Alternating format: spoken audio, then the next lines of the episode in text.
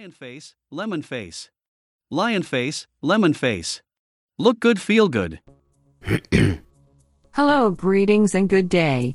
My name is Sav Chagrin, podcast industry megamind, and president of the Podfix Network.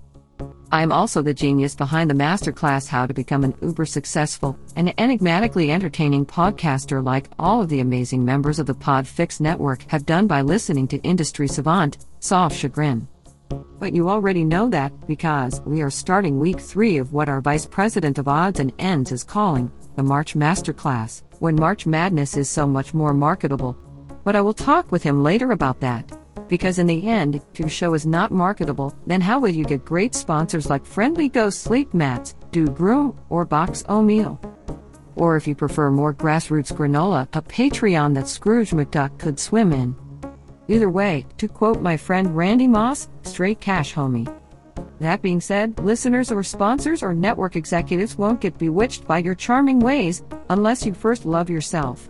Take my network for example, the Podfix network, artist owned and loved. And I'll be the first to admit that is not something I can teach anyone. At the end of the month, you, dear listener and viral podcast hopeful, will be provided the opportunity to learn all the lessons I can teach, just as our Podfix Nation has done. To receive your exclusive invite to this masterclass, one which I normally charge $1,000 per person, but you will get free of charge, make sure you subscribe to Podfix Presents wherever you find the best podcasts in the world. Then, and this is important, make sure to rate and review our fine programming. Five stars will be fine, even though I assure you, you want to give it more. Five lucky go getters will win Podfix Network prize packs, including a mug, magnet, and stickers. Now, without further ado, let's start to change your podcast life forever.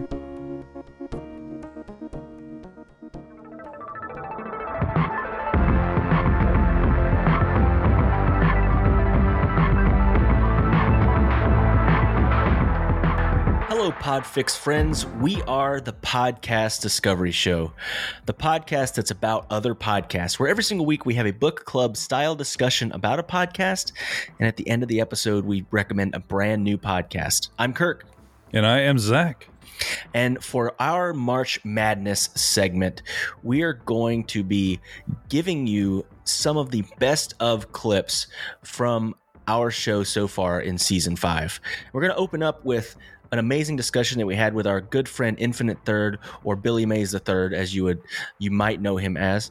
Um, he came on the show bringing us his recommendation of Ty Asks Why, which is a podcast that is at the time I think the the host was Ty. He was nine years old, somewhere around there. And the concept of the show is this young kid asks big questions and he actually talks to experts. It's, a, it's an amazing show and um, it was a really fun discussion. But the episode we listened to was specifically about death. And um, so this is our discussion with Billy Mays III on death. I want to ask you guys when was the first time that you guys experienced death as a kid? Like, what that, that you remember or that where you kind of realized oh everybody dies like i Hmm. remember exactly when it happened for me like i used, i used to think that i guess i guess i thought everyone lived forever unless it was like an accident it was like i, I it was almost like we were elves you know what i mean like you, you Yeah. live for these long periods of time unless you die in war or something Yeah. you know it, it didn't Yeah. hit me until much later or well not later but it didn't hit me till this time that everybody dies. And I, it was at private school, and I don't know why they did it, but they had this giant picture, and it was a very graphic picture of the crucifixion. And we were like in kindergarten, Dude. and they like brought us all in there and showed it to us, and I'm like traumatized by this thing. And I remember um, them explaining to us, you know, like, well, everybody has to die. And I'm like, wait, what? Everybody dies? You gonna just say that? so I was like freaked out. And I remember I had like this whole existential crisis at the age of like six of like thinking, oh my God, I'm going to die any day now. Any day. I remember I being I remember life. being so removed from that growing up in the church. Like they they have the giant sculpture of Jesus nailed into a cross. It's the mm-hmm. most graphic ever. And then in my school, every every year they would they would like reenact it in front of Yeah. you, like the Stations of the Cross. And I just remember not even thinking about like it almost seemed like a like a movie or something. Like I, I don't think until later did I really think about it that like oh a guy died and they they beat him Yeah.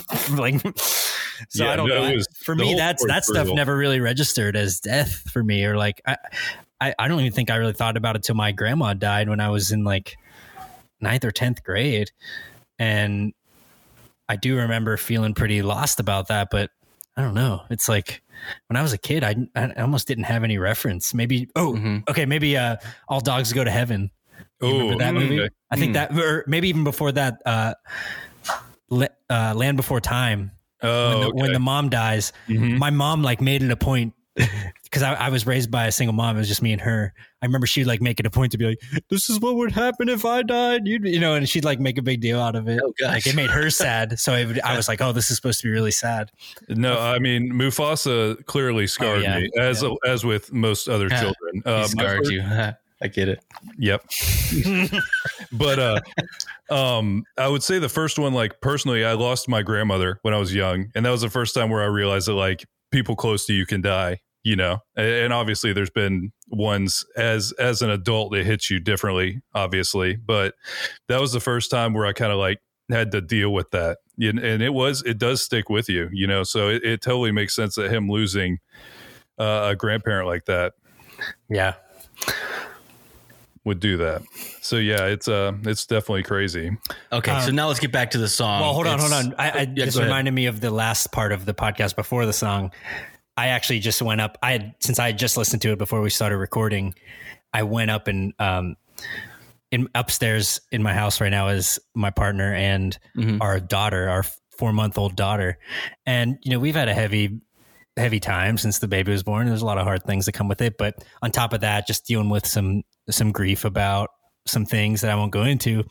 But um, it's been a particularly rough week because of a date uh, that just that just passed an anniversary date for her, and so she's just been really like, you know, just getting to, to the basics of death of like, man. We're, like it's just like man we're gonna die. Or like we don't know if Mm. we're gonna get to spend this much time with our daughter and stuff. And like it's heavy. So I, I actually before we started recording, I ran upstairs and I had to share with her because she, I knew she would remember the very last thing that happens in the podcast is when he's talking to the little brother again, and he goes, I think his name's Kian, and he says like, Kian, do you want to, do you want to stop talking about death now? And he's like, yeah. He's like, let's just stop talking about it and and enjoy our enjoy what we have here now. And he's like, okay. And I was just like, I started tearing up, and I was like, oh my god, I got to go remind Katie about that because because you know it's like I you're do- asking yeah. these questions, and you're like, what? How do we deal with this? And like a kid can come up with this simple answer. It's like, Yeah. you've been dealing with it for your whole life, so just enjoy what you have. you know.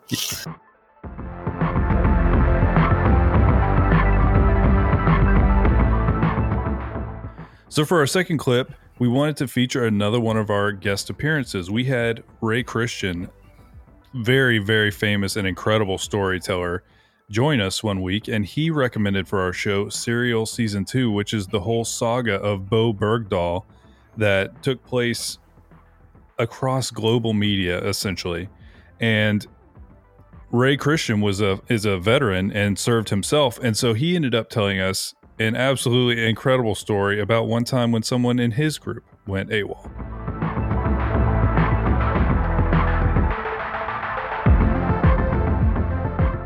In 2017 uh, they had a they did finally come to a verdict and they dishonorably discharged Bergdahl from the army. Yeah. They reduced his rank to private and required him to forfeit all of his pay for 10 months with but they didn't require prison time, which I Yeah, he Like- served- like you he said, served prison. time. Nobody wanted to see he it. served his prison time. Yeah, that was his Um, ass whooping. Once the guys found out about that, ain't nobody want to beat on him no more. You know, that was like, okay, you got you you got it, man. You jumped the fence and my dog chew you up. I ain't gonna fight you. It's probably like, okay, you'll know next time. Yeah, and Yeah. I do think I wonder if that's part of why they did go through with everything and they did dishonorably discharge and punish him to some level because they had to set a precedent of like, do not just run away to try and to try and send some message. You know, it's it Right, they right. had to they had to do something. But yeah, I, I totally understand why there wasn't more uh prison time or anything like that. Cause yeah, he he went he went through some stuff. But almost universally, you said from Vietnam, well, from World War II to now, the military pretty much likes to turn these guys back loose. They don't put them in prison after they've come back. Mhm. I know there's probably a name for these people who come back like decades later, and to see these older men, these middle-aged men in these privates uniforms, you know, it just Yeah. like the guy. He was like I think in his uh, uh, early seventies, and when he was a private, he wrecked a truck um, station in uh, West Germany. Not during the war, man. We're talking about like you know in the seventies or something, and. Um, um, he ran away. He defected to uh, East Germany because he was scared he was going to get in trouble. When he did that, he was 19. He comes back, he's in his 70s, and he looks pathetic. And you go, dude, it's kind of like we wasn't going to do nothing to you. Yeah, that's. But lots of guys have defected for less than that. I'm saying defected, a, a whole range of not being reporting for duty. You know, Yeah. uh, Yeah. defected is probably too big for American kids. That's uh, that would always strike me if if an American young American military person said anything about my have political reasons. It's kind of uh, culturally weird. It would be some other stuff that you're probably up to. Mm. uh, your motivations. Uh, uh, when I was stationed in Korea, love probably was was a primary one for guys going AWOL. Guys have left uh left left our base for girls. And we had to go on alert. We actually hunted a dude down in the village. Theo said i want him back. Shoot we stretched that thing out all night man. We was drinking beer. We found him within about 30 minutes and we hear we hear him out and we partied man for about like five hours then we brought it back and nobody beat his ass. We needed a break anyway. This is the one time that he, you guys would let him get away with it. Oh, it was crazy, man. They want the CO want him killed. I mean, you know, metaphorically, because he was Uh-huh. he took off, you know, and with the whole company, everybody's gonna get out there, you know, start searching the village. the village is full of like about fifty clubs, you know, and uh, dancers and beer and you know music. Shoot, we we filled every club. That's great. That's great. If he was gonna come back. they had a wild night in that village, I guess. Boy, we turned the village out, man. It was, we had a good time. Each week on our feed, we also have a show called Discovery Weekly, where Kirk and I love discovering things so much that we wanted to have a place for all of that overflow to go. So everything on there can be anything we've discovered throughout the week that is not podcast related. It could be about music, it can be about history, food, science. Doesn't matter. If you discovered it this week, we like to talk about it. And the first one we wanted to talk about here was one time Kirk brought a discussion that was all about how some scientists have figured out how to turn wood into glass.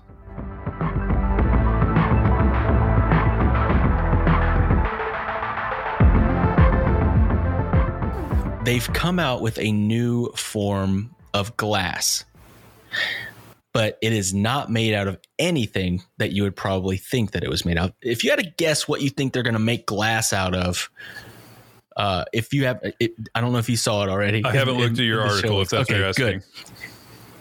good. What do you think they would try to make glass out of? That's a natural material.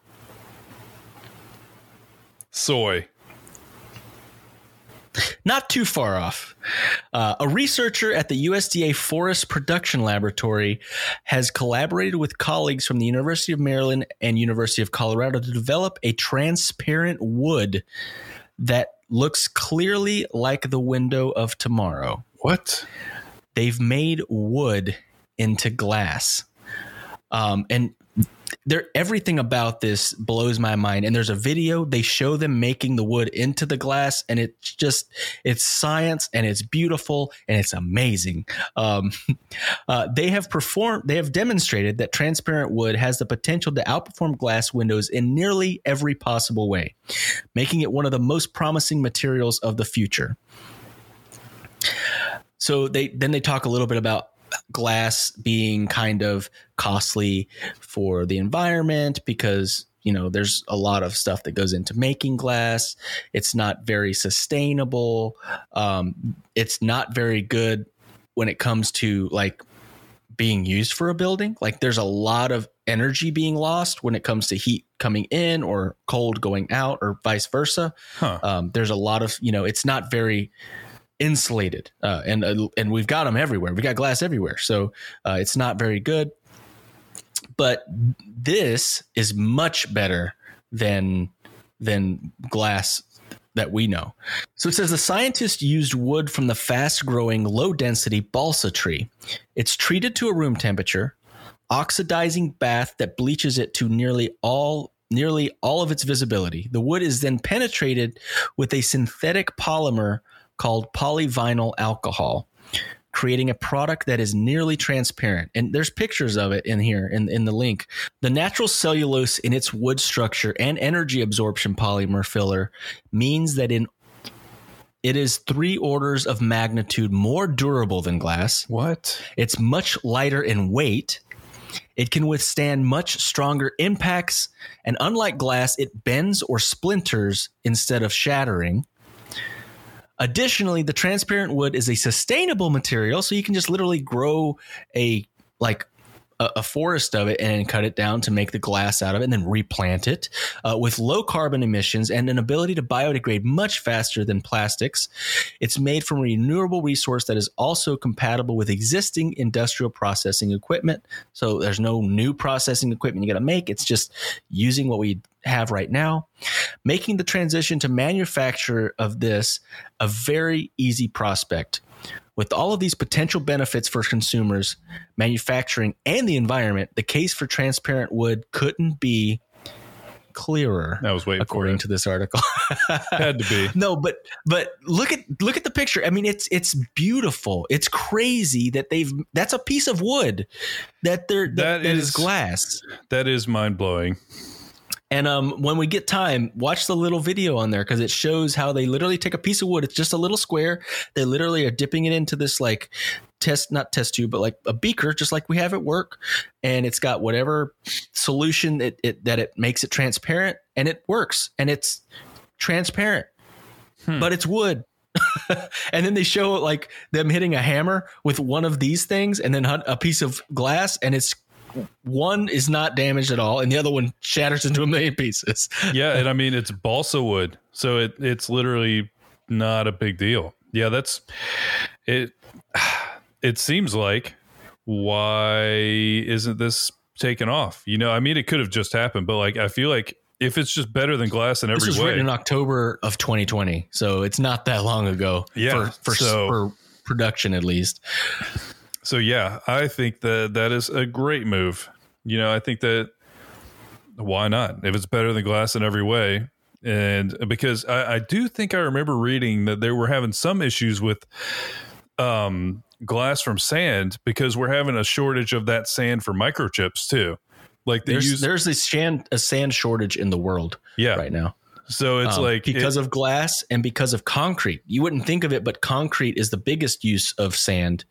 Um, everything in the like everything that's built has concrete in it, pretty much.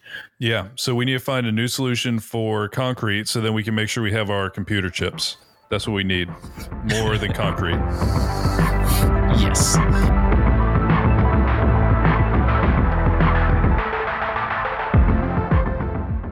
In season five of the Podcast Discovery Show, we've been trying to get some amazing guests to come on the show and bring us some discoveries uh, each month. And we've been very fortunate, like like we've already highlighted. We had uh, Infinite Third, we had Ray Christian, and we've also had another Podfix podcast host, Paul Chomo from Varmints come on the show, and he was generous enough to not just be on the PDS, but to also be on Discovery Weekly. And he brought maybe one of my favorite discoveries that we've had this year so far. And it was an animal discovery because that's that's what he knows. He's the animal man, and he brought us the discovery of how porcupines copulate. Don't act like you aren't curious.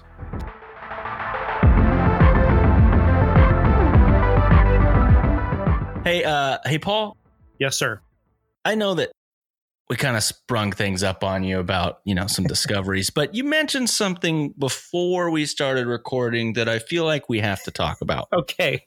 Yeah, I do. I and I do. I also do have a discovery, but we can we can talk about this. We we have we have to talk about this. Okay, it's we have it's to a talk very about this. important thing because because you didn't tell us the answer, and I feel like me and Zach's brains will explode Okay. if we don't learn I how do porcupines have sex. We need to know like right now. I, I do. I can't. I can't stop thinking about it ever since you mentioned it. well, I mean, it's a little bit anticlimactic, but there's a few interesting things that happens. Okay, so the female will get up in the tree and she'll start making noise and she'll start producing a scent that attracts males. Um, she will not drop an egg until two males have arrived, and then those two males start fighting. Those fights get really brutal, by the way. They could like tear each other's ears off and stuff. They get really bad, but eventually one male will win the fight she will you know she will voluntarily ovulate and get ready to mate hmm and then to lure her uh, closer to woo the female the male will pee it will shoot pee up to six feet away What? onto the female so That's yeah that's I- I- interesting. I'm trying to think of a way to make a golden shower joke and Oh, it's just, it's there you just go. there. I mean, it's just that's Yeah. what that's what it is. Uh, Yeah. Ross says that's exactly how I met my wife in the chat. So what's funny is he said that before you got to the to the to the, to the P part, but I'm just gonna act like he said that Yeah. afterwards. so after all that's said and done, all the fighting's done, all the peeing is done, and the female decides, okay, I am in fact ready to mate.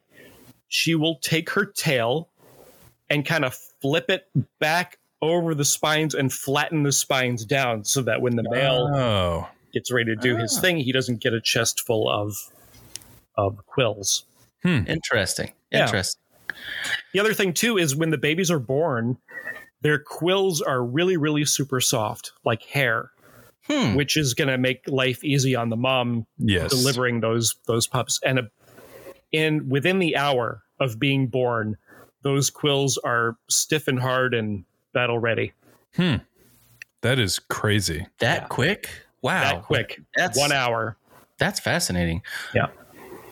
I bet you there's some some discovery there on like what the molecular makeup of something like that is, where it's like soft and then immediately gets like rigid and sharp. Like that sounds like something. God dang it! Uh, I, I'm gonna have to stop talking. This, uh, this everything I say, been, uh, everything I say. yeah, it's been pretty pretty good so far.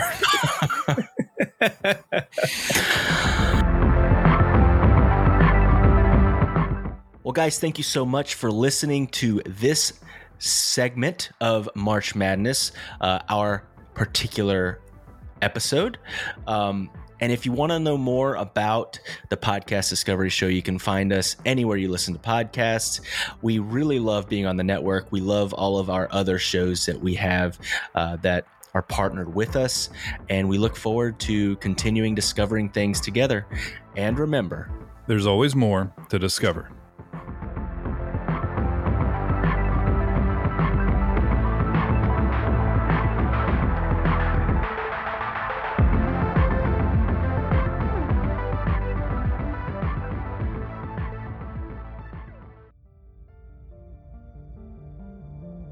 You've been listening to a podcast of the Podfix Network.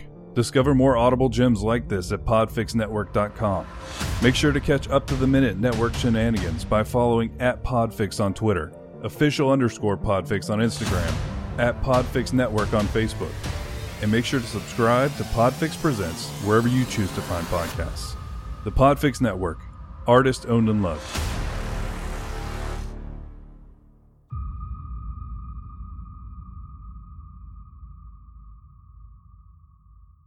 Did you know that the Podfix Network, home of Headline Heroes, Cretan's Guild, Podcast Discovery Show, and more, has its own network podcast? Go wherever fine podcasts are found and look for Podfix Presents. Network highlights, interviews, roundtables, and more, all showcasing the eclectic depth of Podfix talent. So subscribe today. Podfix Presents on your podcast app of choice. And check us out at www.podfixnetwork.com, at Podfix on Twitter, and official underscore Podfix on the gram. The Podfix Network, artist owned and loved.